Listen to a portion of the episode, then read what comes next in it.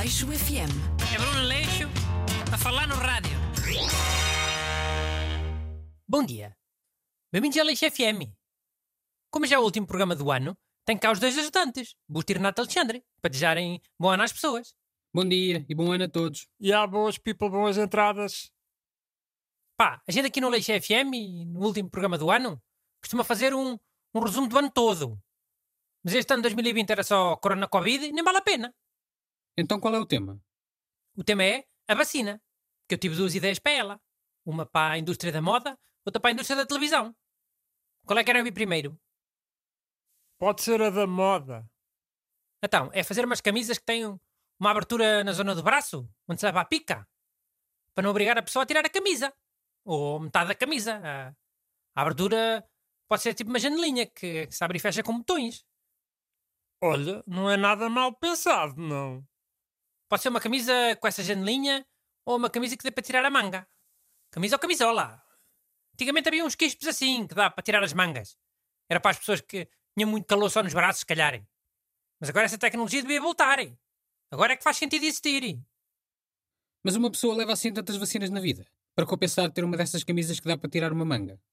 Pá, era uma camisa de ir ao médico. Dá para tirar a manga se precisasse de levar vacinas ou, ou a tirar sangue. Mas também ia ter janelinhas com botões nas zonas onde o médico quer encostar o estetoscópio. No peito, nas costas e... Está a perceber? Era a camisa de ir ao médico. Já preparada para todos os exames, sem, sem ser preciso tirar a camisa feita de camelo. Hum, ok. E qual é a outra ideia? A da televisão. Esse era um Big Brother que só tinha lá dentro pessoas que tivessem levado agora a vacina. Para as pessoas eh, desconfiadas poderem acompanhar os efeitos secundários que pudesse haver durante um mês ou assim. Bem melhor que os Big Brothers normais, que é só pessoas em tronco nu e de óculos de sol dentro da casa, ralhar umas com as outras. Olha, também acho boa, boa ideia. Para ver se essa malta que só sabe dizer mal das vacinas se acalma um bocadinho. Mas era um Big Brother só com médicos e enfermeiros? Essas pessoas é que levaram as vacinas. Pá, era com cada. Casais. Um, um médico e uma médica, um enfermeiro e uma enfermeira, um, um condutor de ambulância e uma condutora de ambulância, um, um velho de um lar e uma velha de um lar, etc. Dá para ver os efeitos secundários em várias profissões, várias idades, em homens, em mulheres, etc. E ah, eu curto essa ideia. Porque, man, já não posso ouvir falar de teorias da conspiração por causa das vacinas. Ainda há dias o Bolsonaro disse que a vacina podia transformar as pessoas em jacarés. Não foi isso que ele disse. Ele disse é que as farmacêuticas não assumiam a responsabilidade se alguma coisa corresse mal. E que se as pessoas depois se transformassem em jacarés, o As problema pessoas do era... Brasil têm muito medo de se transformarem em jacarés. É por causa da cuca, do sítio de pica-pau amarelo. E ah, e o Bolsonaro a jogar com isso, né? Sempre a usar o medo para controlar as pessoas.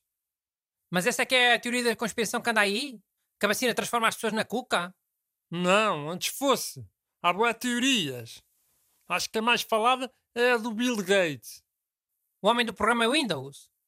Qual é que é essa teoria? Supostamente a vacina teria um chip. E as pessoas ficariam com esse chip, eh, para serem controladas pelo Bill Gates, não sei. Mas controladas para quê? Para usarem todos o programa Windows? Não, era para ser controladas em tudo. Sei lá. Mas usar o programa Windows é um efeito secundário da vacina, se querem? Oh, de certeza que não, né? Mas as teorias existem. E ah, mas olha, eu acho que só para tirar as teimas deviam vacinar malta que curte produtos da marca Apple. E depois se eles começassem a querer computadores com Windows, acho que aí é que era de começar a desconfiar. Aí agora já acreditas nessas teorias da conspiração? Seu burro. Oh, não. Mas se essa cena acontecesse, da malta Apple começar a usar o Windows assim do nada, Pá, eu acho que essas teorias da conspiração começam todas porque as agulhas metem medo. E as pessoas começam a inventar teorias para, para não ter que levar as picas. Por acaso cheguei a ler uma- umas coisas que diziam mais ou menos isso. Mas era sobre aquilo da vacinação e do autismo.